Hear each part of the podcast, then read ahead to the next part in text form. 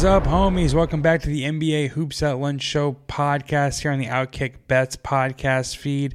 I am the host, Geoff Clark, a sports betting analyst here at Outkick, and it's the first day after the Super Bowl. So I think most of you are going to be looking to pivot towards gambling on basketball. I'm assuming most of the Outkick audience are college basketball fans more so than NBA fans, but I'm grinding in the NBA daily, so expect to see picks from me as you have every day in the NBA season. And I like to do a NBA Hoops at Lunch show here Monday through Fridays.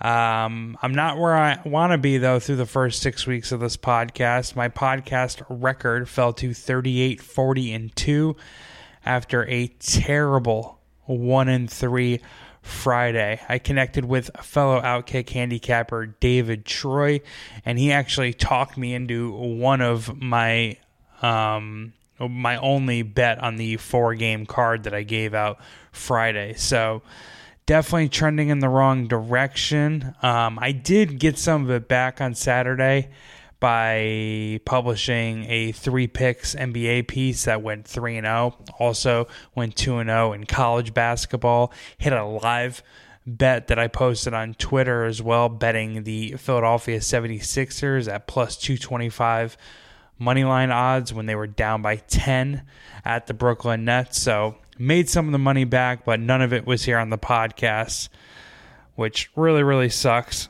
Um, again, not heading in the direction I wanted to be, but still very confident how I'm seeing things and eager to get back out there and give you guys some bets that hopefully you could follow. If not, um, maybe you're fading. Either way, just want to add to the betting conversation and provide some analysis that you guys can find useful. So, real quick, let's talk about the Friday or just um, actually, it was a Thursday.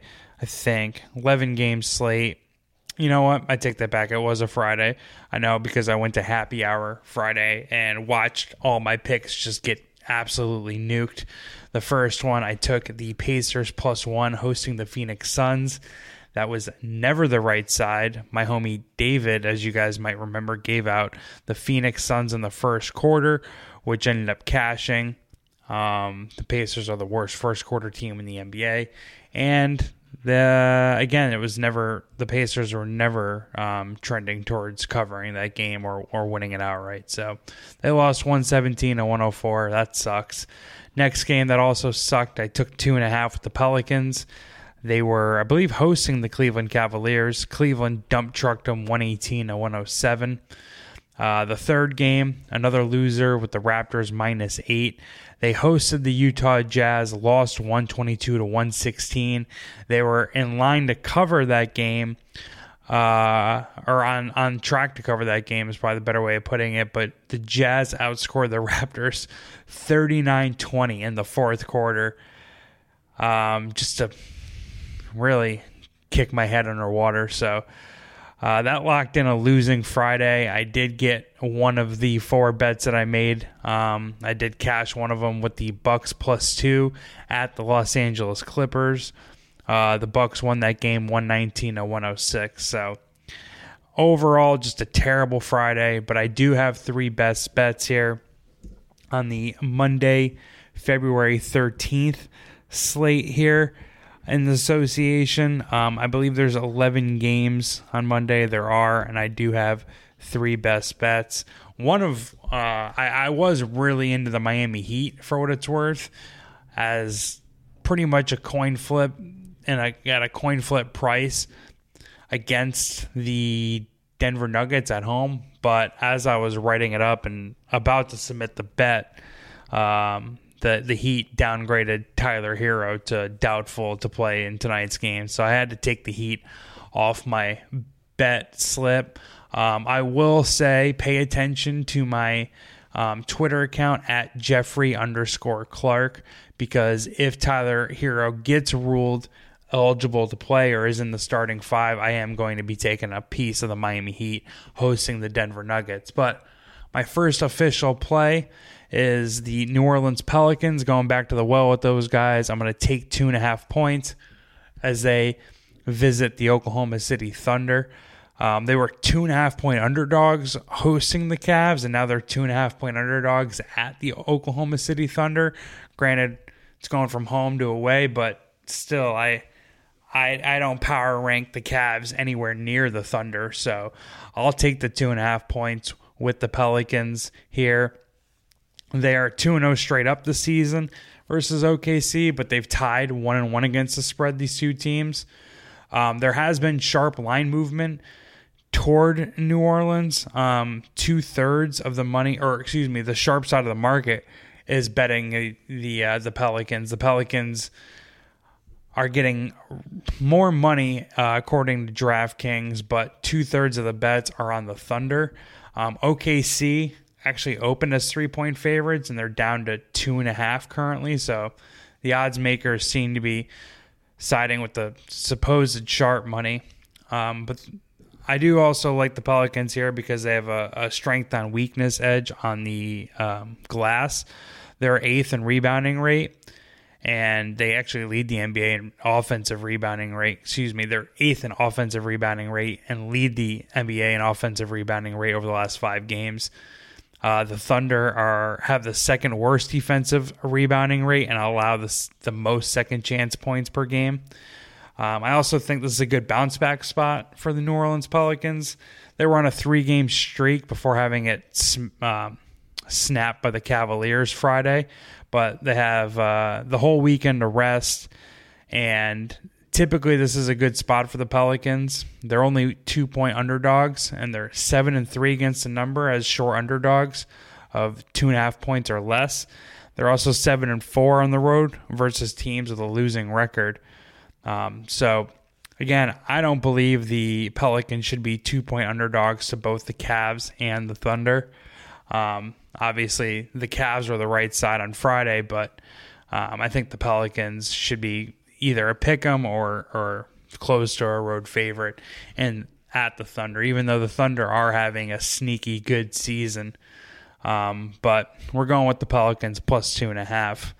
Next game that I like is the Minnesota Timberwolves. I'm going to take the seven and a half points and sprinkle a little bit on their money line, which is currently plus 230.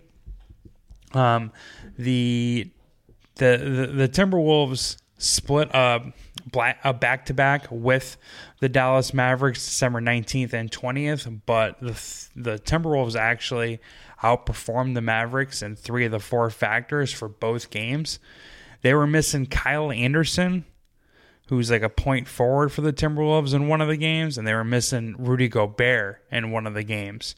Um, Rudy Gobert dramatically improves Minnesota's defense, Minnesota's defensive rebounding, and Minnesota's defensive free throw attempt rate. And Anderson actually has a plus 6.4 on off net rating. So both both of those guys are are, are key. Um, the key for the Timberwolves, and they're actually starters. So having them active, both active for this game, um, should should give the Timberwolves a leg up here. I also think Anthony Edwards, the now All Star shooting guard for the Minnesota Timberwolves, is just going to tear up Dallas's backcourt. Um, both Luka Doncic and Kyrie Irving are terrible defenders. Um, Dallas has a pretty weak front court. They're not very good at protecting the paint or the rim. So Anthony Edwards, I think, is going to be able to get to the cup and and finish at will. Um, again, the Timberwolves are also better rested than the Mavericks. Um, the Mavericks are playing their first home game after a five game road trip. Typically, that's a spot that you want to fade uh, teams in the NBA uh, returning home after a long trip because typically they struggle in their first home game back from that road trip. Uh, Minnesota again played two days ago, but they're nine and three straight up and eight and four when playing with a rest edge. Dallas, who played one day ago, is five and seven straight up, um, and four seven and one against the spread when playing with a rest disadvantage. Also, the Mavs just don't cover numbers at home. They're 9 16 and 3 against the spread at home. And they typically struggle as big favorites, as seven point favorites or greater the Mavericks are 4 10 and 1 against the number. So I'm going to take the Minnesota Timberwolves plus seven and a half and sprinkle plus 230 on the money line. And then the final best bet that I'm going with is the Washington Wizards at plus three over the Golden State Warriors. Obviously, the Warriors are still missing Steph Curry. Um, Steph Curry crushed the Wizards when they met earlier uh, this year. It was actually um, last month. The Wizards lost to the Warriors at home 127 to 118. They were actually two and a half point home underdogs here. So only being three point road underdogs against the Warriors seems suspicious to me. It feels like everyone who's betting the NBA tonight is going to be on the Warriors, laying a pretty cheap number. Um, according to VSiN, more than 75% of the bets at DraftKings are on Golden State. Yet this line opened at minus four and it's down to minus three.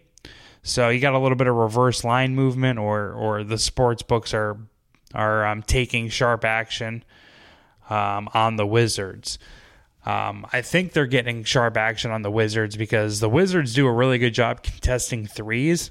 They're fourth in both wide open three point attempt, uh, three point attempt rate allowed, and um, fourth in defensive effective field goal shooting. And we know the uh, Warriors like the bombs away from behind the arc. So if the Warrior or if the Wizards are contesting these three pointers, closing out on Jordan Poole and Klay Thompson, um, and and the the Warriors aren't sinking threes, then they're much more likely to lose this game outright. Um, also, both teams are on the front end of a back to back, but the elite defensive wing for the Warriors, Andrew Wiggins, is questionable to play in this game. I'm assuming, or I guess gambling actually, that the uh, Golden State Warriors sit Andrew Wiggins and and and have him play tomorrow night. Um, when Wiggins is off the floor, the Warriors defense suffers. They actually allow 5.2 more points per 100 possessions when Wiggins is not in the game. And Wiggins would be a um, would be huge into defending um, to defending in, in defending Bradley Beal. So um, not having Wiggins on the floor is significantly going to weaken Golden State's defense, and the Wizards actually operate in an area of the floor where the Warriors don't typically play good defense. Um, what I mean by that is Washington actually has the third highest rate of mid-range field mid-range field goal attempts in the NBA. That's mostly due to Bradley Beal liking to operate in the mid-range, and Bradley Beal should be able to really beat up on Golden State's defense if no Wiggins is on the floor. Um, but either way, Golden State is 29th in defensive field goal percentage versus mid range jumpers. So again, the Wizards like to take mid range jumpers, and Golden State isn't very good at defending those. So I'm going to take the Wizards plus three, willing to play it down to plus two and a half. I'm also taking the Timberwolves plus six and a half, plus seven and a half, willing to play it down to plus six and a half. I'm also going to sprinkle on the Timberwolves plus 230 money line at the Dallas Mavericks. And then my first best bet again was the Pelicans plus two and a half at the Oklahoma City Thunder. Those are your picks for Monday, February 13th. Best of luck to you, guys and gals, if you um, are fading or following me. Either way, hopefully, I help make your NBA gambling a little bit sharper. Um, but man, hopefully the the the the good momentum that I that I I got and uh, during the weekend off the Super Bowl and betting the NBA and college basketball carries into this week because Lord knows I need it. Peace out, homies.